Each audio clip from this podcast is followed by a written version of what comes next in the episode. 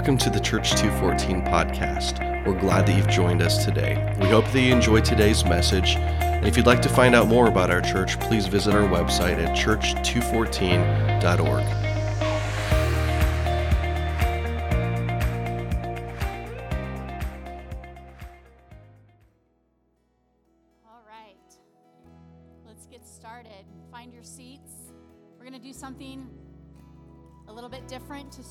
morning. Last week, when we were in worship, I heard the Holy Spirit say, Testify. Okay, now?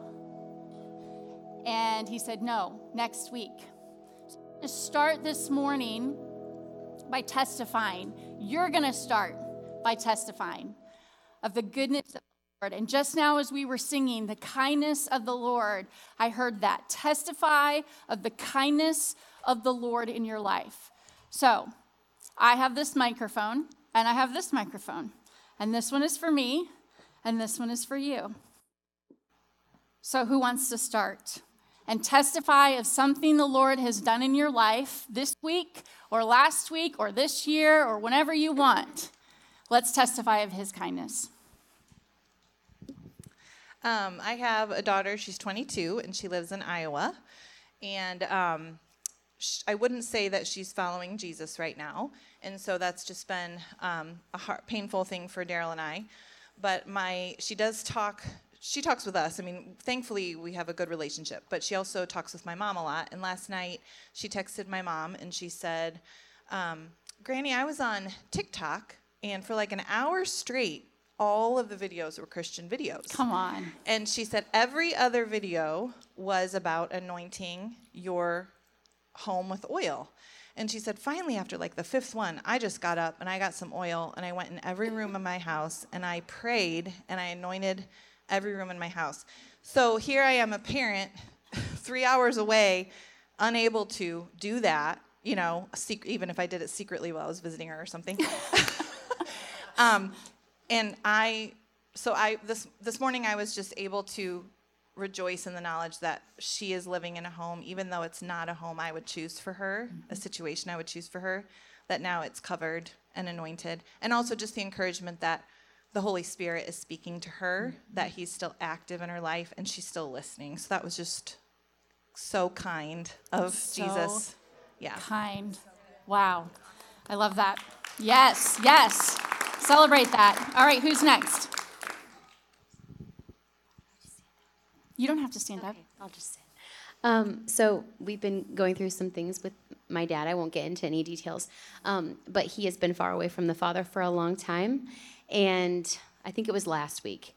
I got a knock on my door, and I thought it was just a package, so I just let it go, and then uh, my doorbell rang, which that normally doesn't happen. So I go to the door, and it was my dad, and he just came to visit and to hang out with the girls, and I don't remember ever a time in my entire life that he's done that. So um, prayer is powerful and it works. So it was very kind, very, kind of the very Lord. kind. And isn't it so kind of the Father to speak through your Father to show his kindness to you? This is so good. All right, who else? Bill Gray.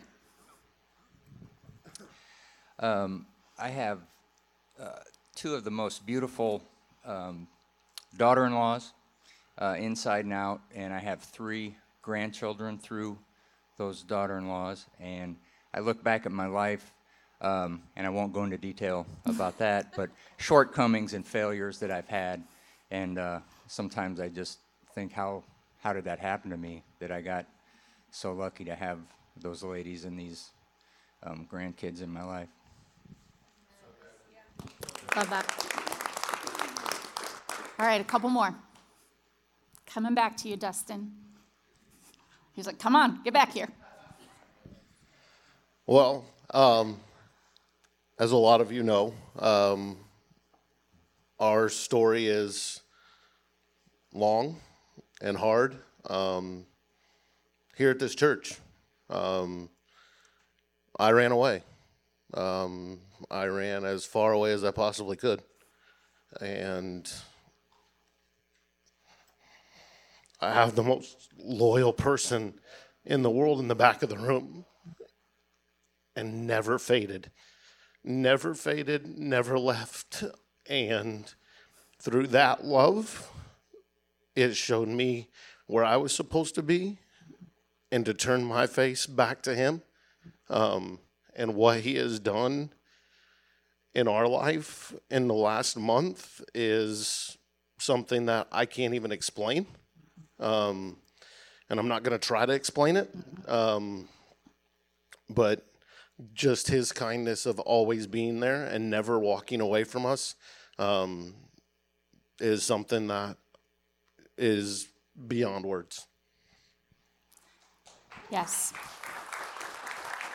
Seeing you literally run up to the altar is top five memories for me because it shows it shows your desperation for the Father and your your realization of your need for Him, and that was beautiful. I'm proud of you, both of you, all three of you. All right, one more.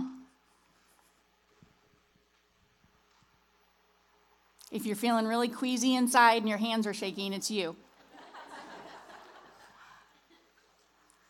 You weren't queasy inside, though, were you? No. Just the squigglies. Squealies. I've had a. It's been a like five years now that the Lord's been putting on my heart that um, I've had this passion of of working out and trying to uh, to to help people get healthy, and um, He gave me a dream a while back. excuse me. Of um, this he this big gym um, owning this this massive uh, training facility and making Peoria kind of a hub for um, like professional sports, uh, you know, high school students, college coming out of the Peoria area and um, you know going on to live their dreams. And um, I've kind of here and there been trying to chase that dream, and most recently um, there's been opportunities that have been arising uh, and I've been able to kind of um, come into those. And um, just recently, he's opening doors for me now um, to follow this dream and to follow um, pursuing at least start at a, at a small point in pursuing this this big dream that I have. So he's just it, the, his kindness to shut doors and to to open them at the right times and at the right moments is just um, a blessing and um, something that um, he he loves you and he loves your dreams. He loves your passions, and um, I'm realizing that uh, very slowly. it takes a while to get to the squigglies, you know, but um, but his kindness to just pay attention to what you really love and what you really want to do in your life. It's just it's incredible, and and so yeah, he's just blessing us in that. So.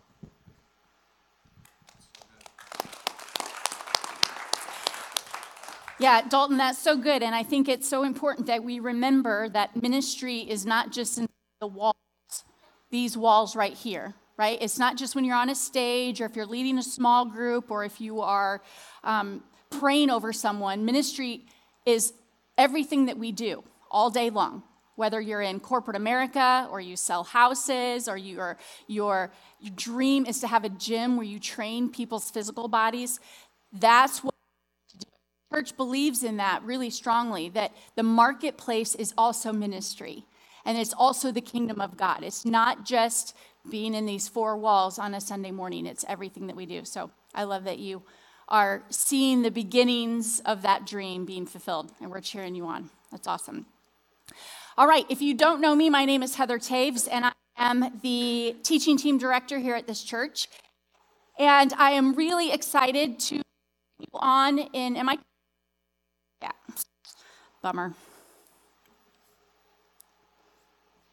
All right, we'll go back to the trusty handheld.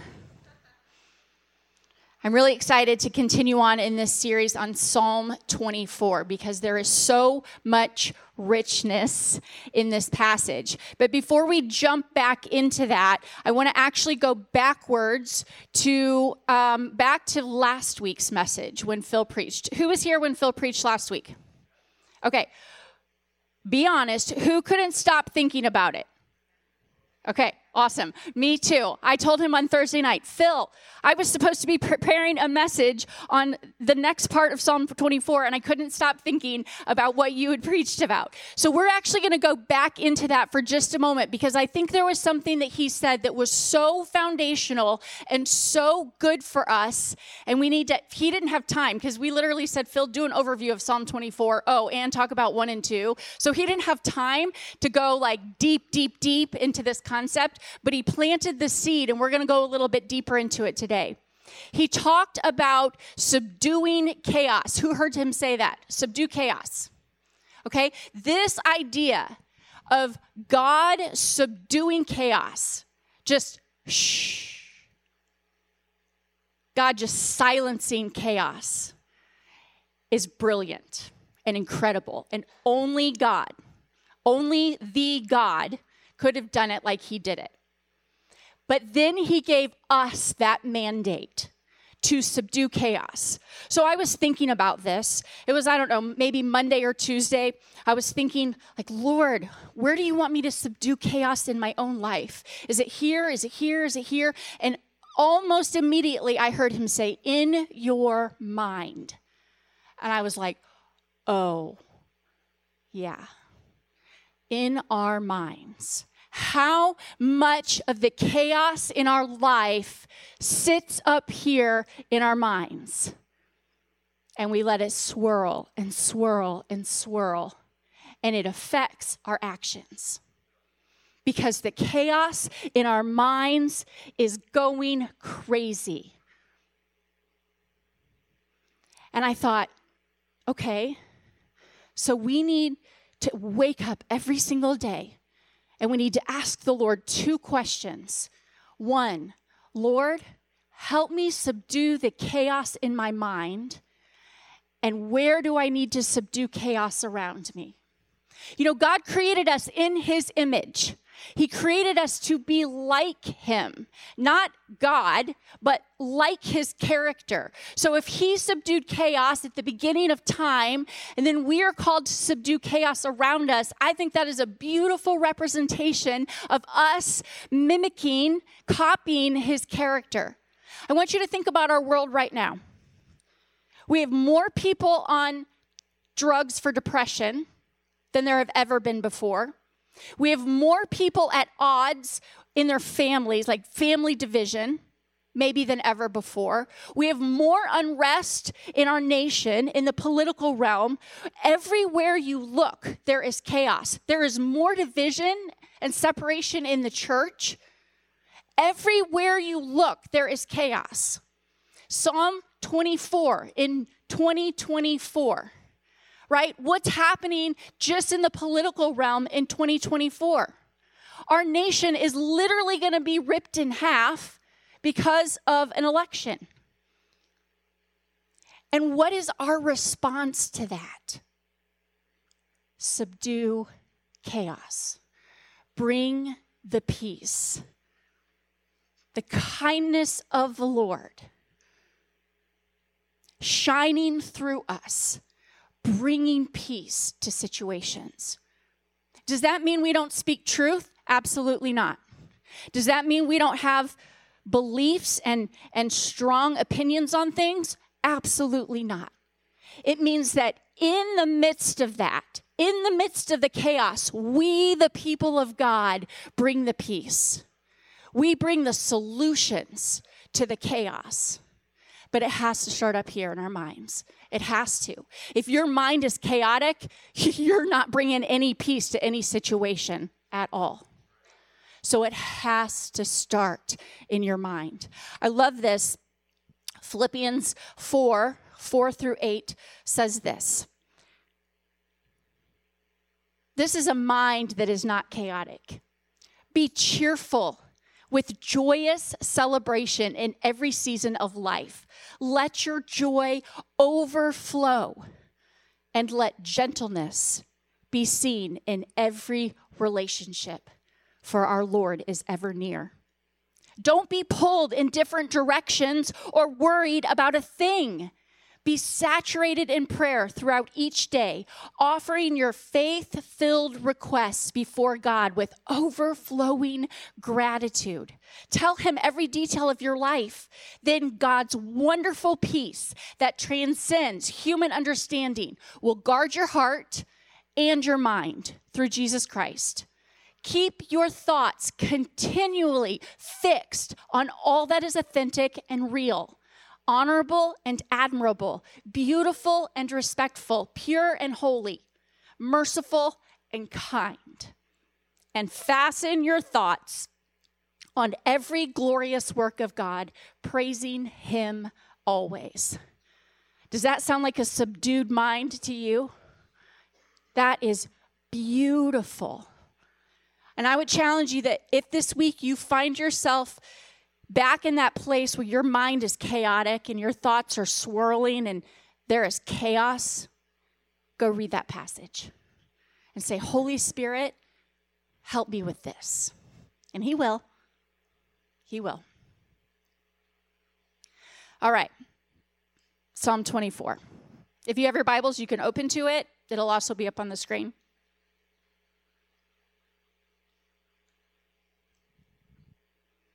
The earth is the Lord's and everything in it.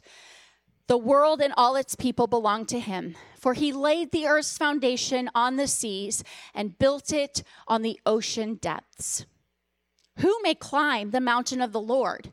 Who may stand in his holy place?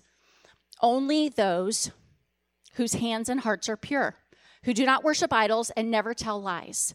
They will receive the blessing the Lord's blessing and have a right relationship with God their Savior. Such people may seek you and worship in your presence, O God of Jacob. Open up ancient gates, open up ancient doors, and let the King of glory enter. Who is the King of glory? The Lord, strong and mighty, the Lord, invincible in battle. Open up ancient gates, open up ancient doors, and let the King of glory enter. Who is the King of glory? The Lord of heaven's armies. He is the King of glory. So I would like to give everybody here, and if you're listening on podcasts, a challenge to memorize Psalm 24. It's only 10 verses, and three of them, four of them, are pretty much exactly the same. So technically, it's only seven verses. There's something that happens when you memorize scripture and it gets in you. And it's no longer just a passage that you read or you heard read. And that that's good. It's good to hear scripture read. There's something that happens when it gets inside of you. And a really easy way to do that is every time you get in the car just take your YouVersion app or your bible app and hit play on psalm 24 and it'll read it to you. And about i don't know 10 trips later you'll realize you have it memorized and you've literally done nothing but listen to it. And then you've got it in you forever. And it's a really, really cool thing. So today we're going to be focusing on verses 3 through 6. Phil talked about verses 1 and 2, and if you didn't hear that, go back and listen to it because it was phenomenal. But verses 3 through 6 say this Who may climb the mountain of the Lord? Who may stand in his holy place? Only those whose hands and hearts are pure and who do not worship idols and never tell lies. They will receive the Lord's blessing and have a right relationship with God their Savior. Such people may seek you and worship in your presence, O God of Jacob. So last week, Phil did an incredible job of giving us some historical and cultural context for this passage. It's really easy to read a psalm like this and just glaze over the stuff that's deeper, the deeper meanings that are in just the written words. And so Phil taught us that this is um, this was probably a temple entry and enthronement psalm. So what that means is that the ancient Hebrews back when they had where they had the, the tabernacle first and then they had the temple most likely this was kind of like a call and response that they would give with the priests as they were going to the tabernacle or going to the temple Okay, now in our culture now, we don't do that in, in the culture of our church, in churches like us. We don't necessarily do a call and response ritual every single week, um, but that was part of their worship, part of how they um, prepared themselves to enter into the, the tabernacle or the temple. And it's exactly the same for the same reasons that they did it that we're supposed to do that. It's for two reasons. One, to prepare our hearts, to get our hearts ready to go into the presence of God. If you go to a to dinner with a friend and you're kind of like you don't want to be there, you've complained about it all day long, you um, kind of are annoyed with this friend, how's that going to go for you? How's that dinner going to go for you? Not well, most likely. Right? You you're just you're you're not going to have the intimacy, the connection with that person that you could have if you went into that dinner with, I'm so excited about sitting down with this friend and hearing what the Lord is doing in their life. I'm so excited to just hang out and have fun and laugh because this person makes me laugh so much. Do you see the difference? It's the same with God. When you prepare your heart or you don't prepare your heart to come into his presence and you come in like this, you come in angry at everybody around you, you come in like checking this off the list.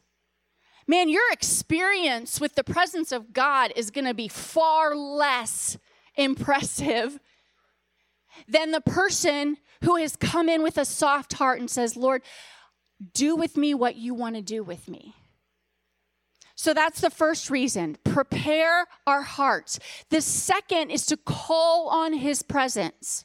Now we know that God is omnipresent, which means always there, right? If you are a follower of Jesus, you have the Spirit of God in you. He never leaves you, He's always with you.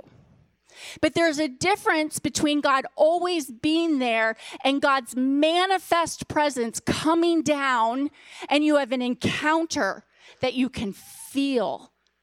When you're walking around every day, do you, do you necessarily always feel God's presence in you? Not necessarily. You can see it a lot through people, through things around you, but you don't always feel it. But when you have an encounter with the manifest presence of God, and if you've experienced that, you know what that means. It's like your whole body starts to shake, or you have to lay down on your face, or you start laughing uncontrollably, or it's different for everybody. Everybody, or, or some people start crying.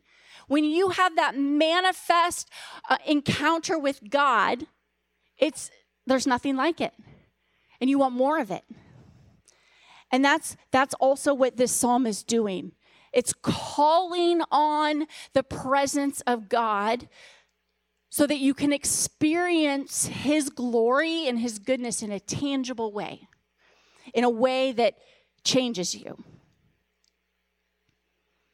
All right, now when I first read this, I've read this many times, but when I first read this in preparation for this message, instantly, what jumped out at, at me were these two questions in verse 3 Who may climb the mountain of the Lord, and who may stand in his holy place? That's the first thing that jumped out at me, and I wrote it down. And so I want to go back and answer this question Who may climb the mountain of the Lord?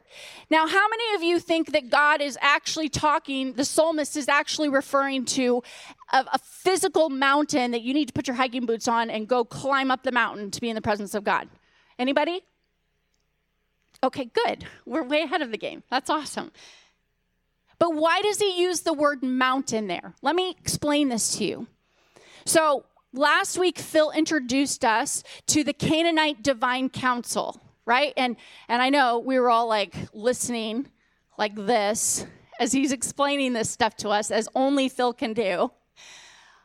And it was so good and he was talking to us about Near Eastern ancient religions. Okay, and I want you to put yourself into the position of an ancient Hebrew. So, thousands of years ago. They were surrounded by other nations and other religions. The, the religion, the faith of the Hebrew people was not the only religion, just like today. We are surrounded, as believers of Jesus, we are surrounded by other religions, right? Yes. Do we know some of their rituals that these other religions participate in? Yes, we do. We know them because we've we've seen them on social media. We've heard about them. We know um, we know because we've maybe attended some of their gatherings now and then, or we grew up in a different type of religion. We know those things. So did the ancient Hebrew people. See, when Abraham was called by God to leave his country and go to a land that he didn't even know where he was supposed to go, and he obeyed. He was a nomad. He wandered around all over and met different nations and different kings and so he would have been very familiar with their rituals and with with their religions same thing with the Hebrew people. When they were in Egypt, they were surrounded by a different faith, a different religion, many different gods. Most of these ancient religions were polytheistic, which means that they worshiped multiple deities. Their religions didn't just have one God, they had multiple gods, which I think would be extremely confusing and difficult to try to keep up with which God to pray to for which thing I was praying about. So, in this verse, this is a direct response to what they knew to be all around them, the other people around them believed.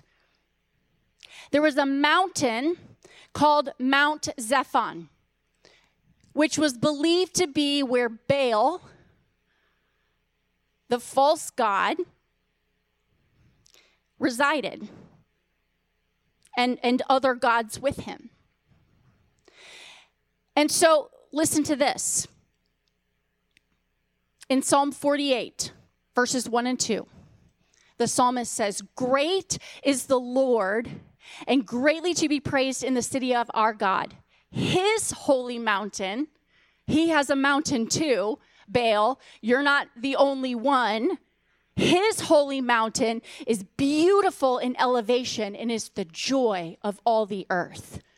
Mount Zion which wasn't actually referring to just one mountain, it was referring to a region, an idea of God's presence being in that region. In the far north, north didn't actually mean north directionally. North is referring to Mount Zaphon. It's a direct slam, if you will, to the mountain of Baal. And so he's saying here, and, and he, that verse goes on to say, the city of the great king. Not all you false gods over here that can't figure out what's going on and you need your people to do all the work for you to give you any power, but the God who is supreme over all, who does have his own mountain, and it's not just a mountain, it is the entire earth. It's like mic drop. That's why he says, Who may climb the mountain of the Lord? He's not just talking about put your hiking boots on and go up, climb a mountain and meet with the Lord. He's directly coming against culture and the evil it was representing. The same way we do today in different ways. He was saying, I am the one true God. I am the one true God, and I have a mountain too. Psalm 2, verse 6 says, For the Lord declares, I have placed my chosen king on the throne in Jerusalem on my holy mountain. I am supreme. I am God. And then the second question who may stand in his holy place? Now, when I first read this, it's a little bit of an odd statement to me because this is saying, who can be in your presence? And this is before Jesus came to earth. And we know, or if you don't know, that's okay, I'll teach you this. The First Testament, or the Old Testament, as most of you probably understand it to be, is the Old Covenant before Jesus came to earth. Okay, then you get to Matthew, the Gospels, and it's the new covenant after Jesus came to earth and shed his blood and made a way for us. But before that, very few people could go into the Holy of Holies, which was where the presence of God resided. There were rituals, special washings, sacrifices that had to be done before certain people could go in there, and it was very limited who could go in. So I find this question a little bit odd because it was kind of like they already knew. They already knew who could go in. It was only a few people that were ritually pure. So I'm like, why, why is he why, why is he asking that? He already knows the answer to that. And then I thought, no, we're limiting who had access to God's presence. We still do it today. We'll get to that in a minute. Think about this. Think about all the times that people before Jesus stood in the presence of God. Think about Moses and the burning bush, right?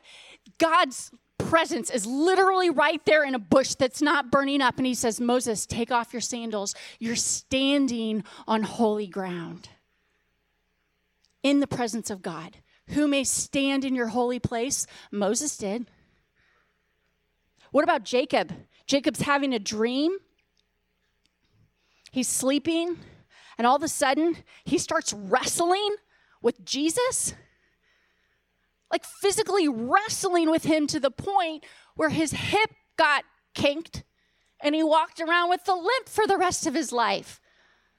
Like, if that's not standing on holy ground, I, I don't know what is. And there are countless stories of that in the First Testament of people being in the presence of God, being in his presence. One of my favorites is Joshua. Moses and Joshua would go into the tent, into the tabernacle, and Moses would do the thing that he needed to do, and then he would come out, and Joshua would stay just to be in the presence of God. He'd stay there. So we have these two questions Who may climb the mountain of the Lord, and who may stand in his holy place? And I think it really boils down to who is allowed to be in the presence of the Lord. We have the old temple system, and we have the blood of Jesus. And we as human beings tend to think that the answers to those questions are up to us, that we're the ones that determine who does that. And I don't think we can overlook this passage and the importance of this passage just because it's Old Testament. Second Timothy says all scripture is profitable. All scripture. he had he had the Old Testament as the scripture at this point when this was written, when Paul wrote this to Timothy. That verse goes on to say, it's useful to teach us and, listen to this, make us realize what's wrong in our lives. So we have this question Who can enter the presence of God? Who can stand in his holy place? And verse 4 answers that. Only those, say that, only those Say it like you mean it. Okay, that was a little better. Only those whose hands and hearts are pure, who do not worship idols, and who never tell lies. That's who can. That's who can be in God's presence. Now, last week when Phil read Psalm 15, I think I laughed out loud. Phil, I wasn't laughing at you. I laughed out loud because very early on in the beginnings of studying Psalm 24, I went directly to Psalm 15 because they're basically the same passage. They're parallel passages. So I'm going to read this to you and then I have a little treat for you. No, it's not food. Psalm 15. Who may worship in your sanctuary, Lord? Who may enter your presence on your holy hill? Sound familiar? Those who lead blameless lives and do what is right, speaking the truth from sincere hearts. Those who refuse to gossip or harm their neighbors or speak evil of their friends. Those who despise flagrant sinners and honor the faithful followers of the Lord and keep their promises even when it hurts. Those who lend money without charging interest and cannot be bribed to lie about the innocent. Such people will stand firm forever. There's a lot of similarities there, aren't there? Believe it or not, David knew what he was talking about. So he wrote it twice. When things are written twice or more, it's probably important to stop and pay attention. And so now for your viewing pleasure, I have no idea why, but 30 plus years ago, my parents had us memorize and recite Psalm 15. Now, one of the things my parents did, which was so valuable and I'm eternally grateful for, is they taught us to hide God's word in our heart. They taught us to memorize scripture. And I can still quote it to you. You're about to see it. I can still quote it from having memorized it when I was 12 years old. That's why I ask you to memorize because 30, I don't know, I can't do that math that quickly. that many years later, I can still remember the passage. So, for your viewing pleasure, here are the Bennett children circa 1990 ish. Psalm 15, God demand. Lord, who may enter your holy tent? Live on your holy mountain. Omnipotent, innocent, God, what is right, and speak the truth of God. He must not tell lies without effort. He must do no wrong to his neighbors. He must not gossip. He must not disrespect people.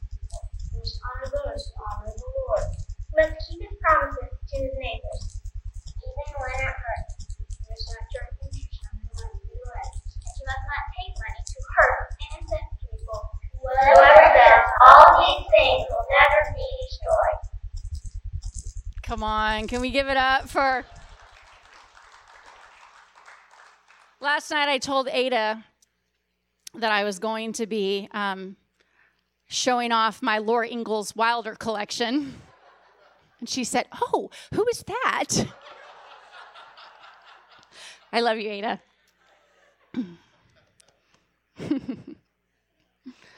when I remembered that we had memorized that, I texted my mom and said, "Is there any chance you have a video of that?" And she said, "I don't I don't know." And about 3 hours later, she sent me back a VHS tape with it written on it.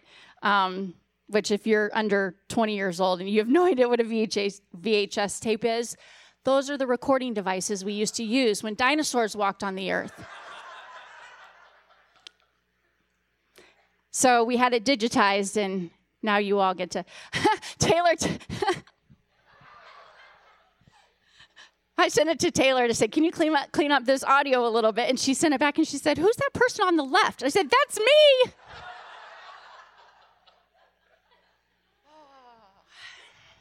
Like fine wine. And if you weren't sure, Heidi was the girl in the middle with the pink dress and the gigantic bangs. Okay.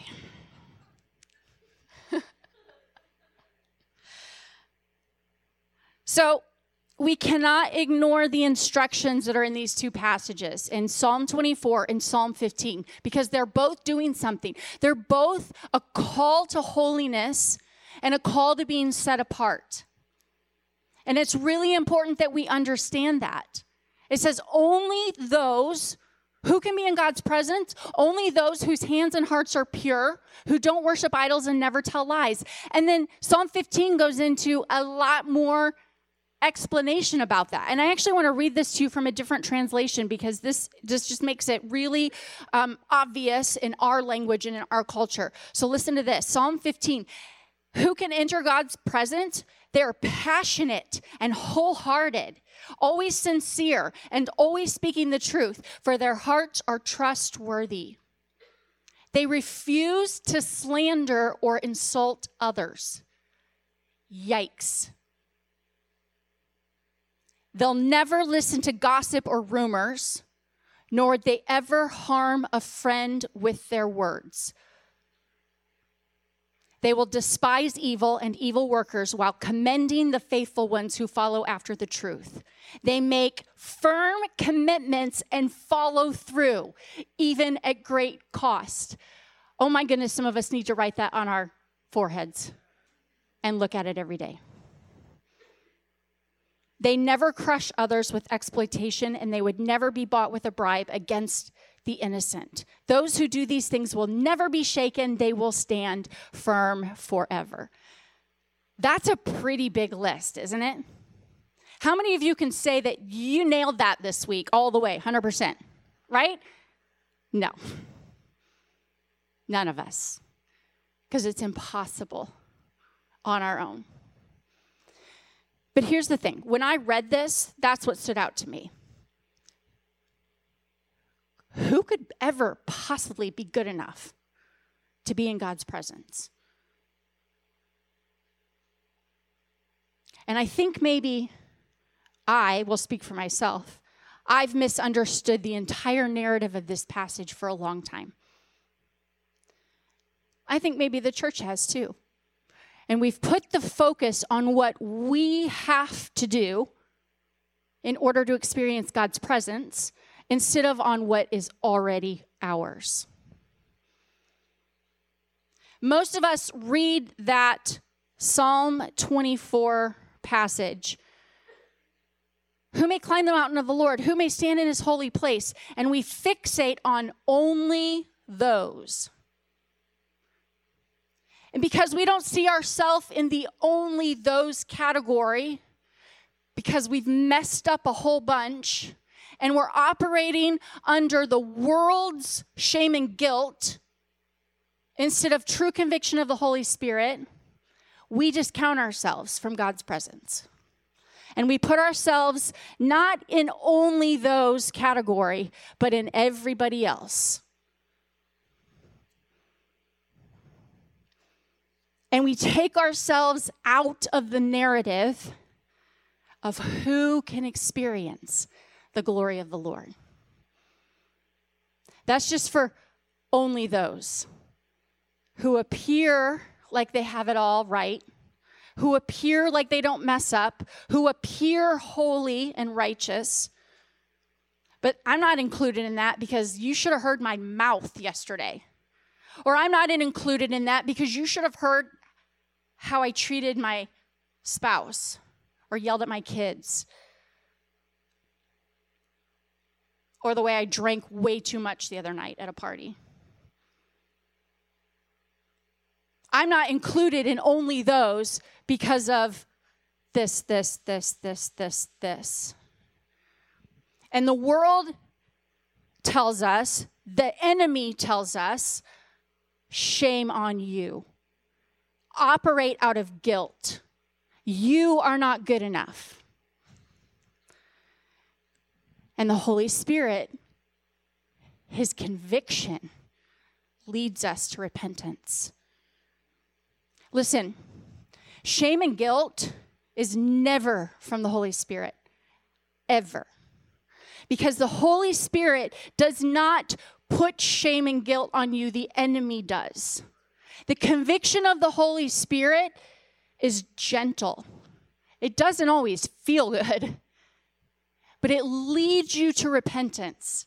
And when you repent, when you repent of something, the feeling that comes after that, it's like, I don't know if any of you got spanked as a kid by your parents. Hopefully you did. Um, I'm being very serious right now. Um, but after your spanking, if you had a, a, a good mom or dad, and I know there are some that did, that didn't, and y- your experience was very different. I'm not talking about that. I'm talking about biblical discipline. They would take you on their lap and they would pray with you, and you would feel so good.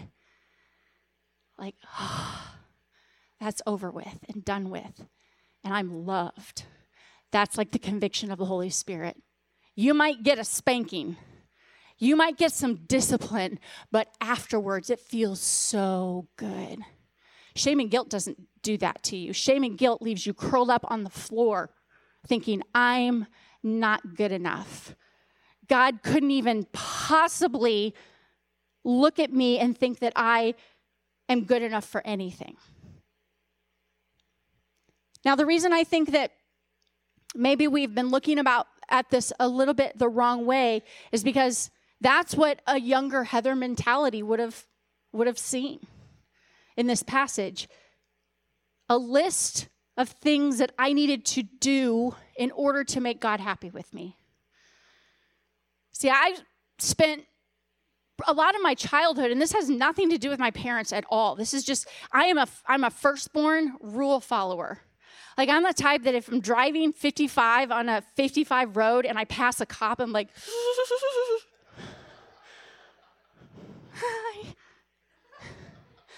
Like I am a rule follower. So when I read the Bible, I often read and put the most importance on the rules and what I can do to make God happy with me. I also really wanted to please people, whether it be my parents or bosses or leaders in my life or my friends. And I had this unhealthy fear of man, which, listen, it led to an unhealthy fear of God.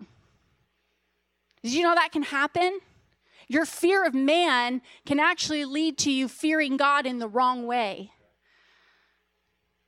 So when you do or say things because of your fear of people, You'll often do or say things because of your fear of God that is misplaced. Fear of God is not, I'm scared of God. Fear of God, true fear of God, because the Bible talks about it a lot. The fear of God, the fear of God, the fear of God. Fear of God is desperation for Him, a, a, a right perspective of His holiness. I heard it put this way, and I loved this. Fear of God is not that you just don't sin because you know you're not supposed to. It's that you don't sin. You choose not to sin because you're so in love with the Father. That is a rightly placed fear of God. It's not, I'm not going to sin or do things or follow the rules because I don't want to make people mad at me. I don't want to make God mad at me. It's, I love Him so much that I want to obey him, that I choose to obey him. I think some of you are in that space right now where guilt and shame have limited your intimacy with God. You've let what you've done or what you're doing keep you from intimacy with God and you've taken yourself out of the narrative of a passage like this. Because only those who have it all right, only those who don't mess up, can be in God's presence, can experience. Yeah, I can go to church and I can feel it kind of like splash over on me. But I don't get that like immersed in the glory of God experience because I'm not one of only those. Listen, I would have read this as a limiting passage well into my 30s. But it's not a limiting passage, it is a freeing passage. He doesn't require your perfection. He requires a constant turning back to Him. He so desires to be in fellowship with you, in communion with you, in intimacy with you, that He made a way. He sent Jesus. So you could do all the things right, but without Jesus, it wouldn't matter. Because Jesus' blood, when Jesus' blood was shed, his righteousness. Jesus, who lived a perfect life, who followed all the rules perfectly. When his blood was shed, his righteousness, when you choose him, becomes your righteousness. And all of a sudden, you have access to a father because of Jesus. So you might still be messing up a lot, and it's okay. I am too. Just this week, I was having some yuck thoughts about some people. They were just there. It was chaotic in my mind. And I almost picked up my phone to call a friend because I wanted somebody to affirm me. I wanted someone to say, It's okay. You have every right to feel the way that you do. And the Holy Spirit, who is so kind, he's so kind. He said, Don't do it. Talk to me instead. And thankfully, I listened this time. and as soon as I started to get it out, subdue the chaos in my mind, I felt peace wash over me. It didn't take away the situation, it didn't even take away all the hurt. But what it did was it took away the chaos that I was operating out of. And you know what else happened? I was able to pray favor and blessing over the people that a few minutes ago I was hating on. That is subduing chaos in your mind. That is the kindness of the Lord leading us to repentance. I love these verses from the First Testament, from the books of the law. Sounds so strict, doesn't it? The books of the law. Actually really like it because I like rules. Deuteronomy 10, verse 12. He says, And now, Israel, what does the Lord your God require of you? He requires only that you fear the Lord your God and live in a way that pleases him, and love him and serve him with all your heart and soul. Does that sound doable? Yeah, it does. Micah 6 8, one of the prophets of old. He says, No, O people, the Lord has told you what is good, and this is what he requires of you to do right, to love mercy, and to walk humbly with your God. Look, these passages are not a pass, and my message to you today is not a pass to sin.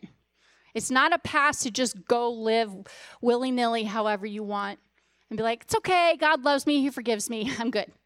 No, no, no. This is a call to holiness.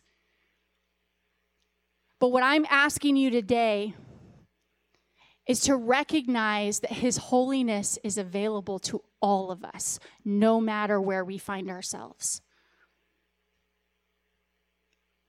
It's not a restrictive faith that we live. It's a free faith, just the way He gives it to us freely.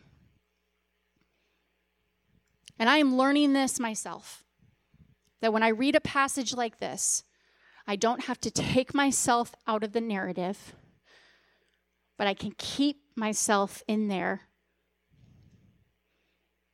Because my hands and my heart can be pure before the Lord when I surrender when I repent, when I'm constantly turning back to Him when I mess up. I mess up, I repent. I mess up, I repent. My hands and my heart stay pure. My gaze stays up on the Father. Come up here. So then, verse 5 and 6 talk about the reward. The reward for those whose hands and hearts are pure, which we've just established can be any of us, even when we break the rules. This is the reward. They will receive the Lord's blessing and have a right relationship with God their Savior. Such people may seek you and worship in your presence, O God of Jacob. That's the reward. Isaiah 56 1 says this Be just and fair to all, do what is right and good, for I am coming soon to, listen, rescue you and display my righteousness among you. God's righteousness is not just then, but now being displayed on you to everybody around you. When your heart is soft, when your hands are open, repentance isn't just a one time thing. We've gotten that wrong a lot too in the church. I repented, I asked Jesus into my heart. Repentance should be daily. Think about your life. Is there something you need to repent for from yesterday? What about the day before? What about the day before that? Probably. Repentance is daily opening your hands and surrendering, turning back to the Father, turning back to the Father, turning back to the Father. And I love that he says his righteousness will be on display among us.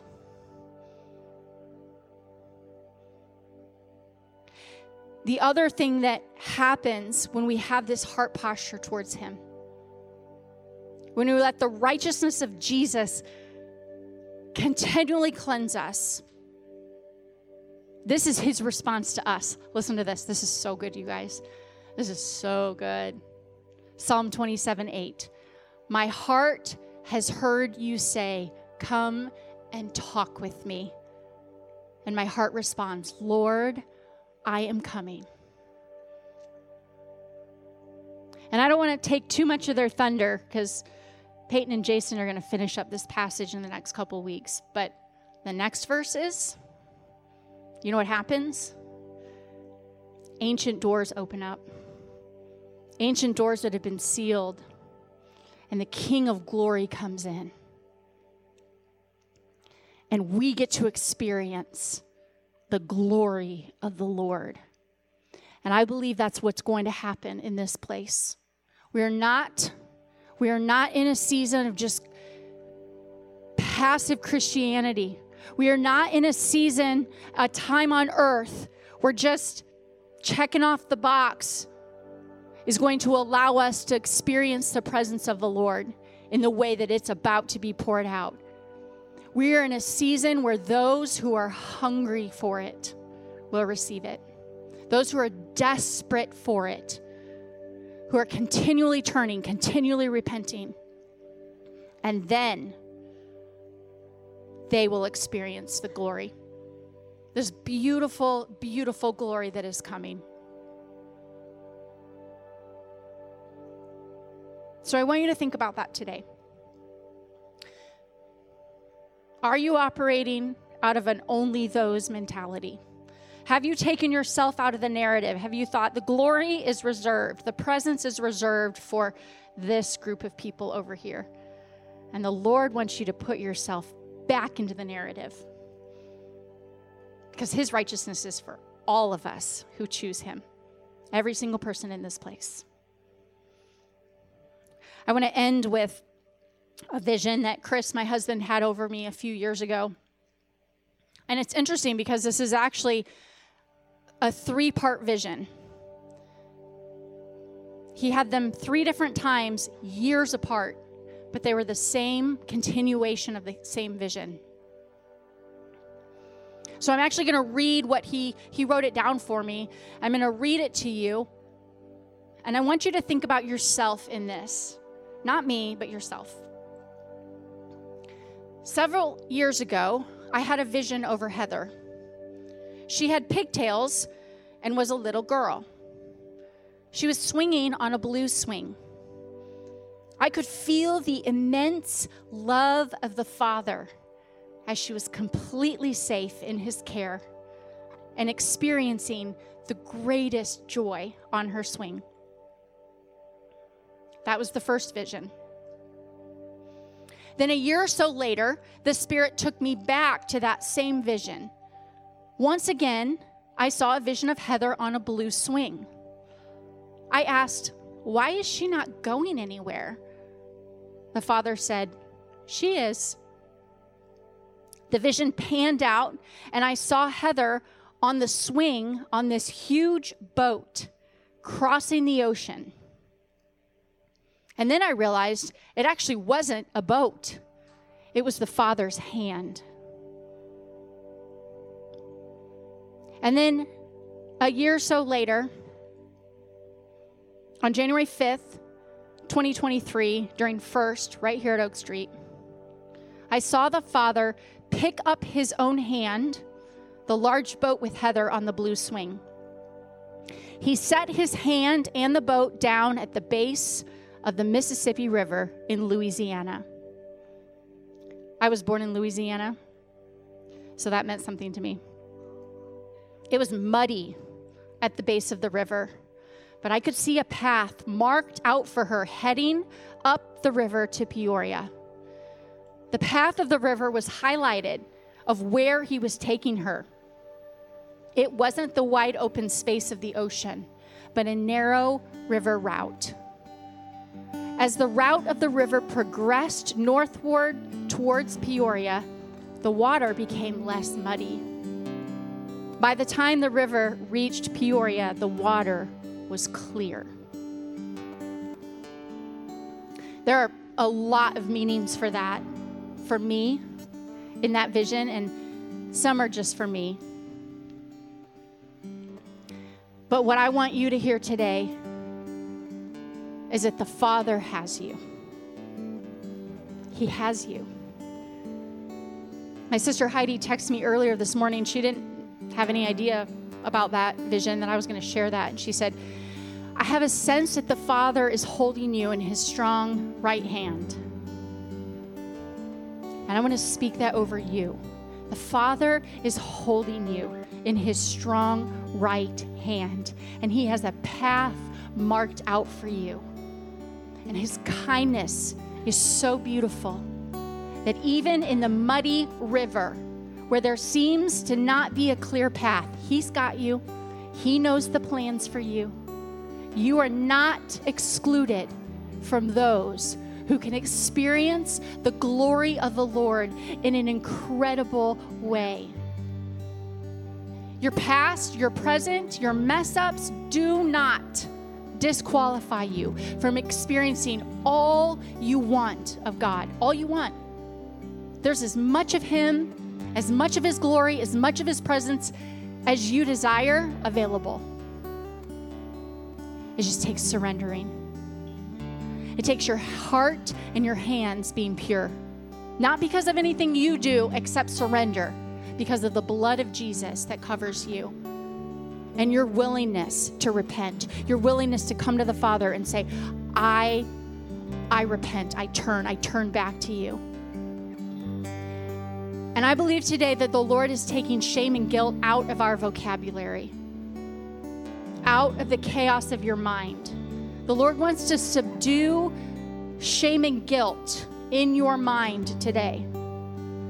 And He wants you to put yourself back in this narrative.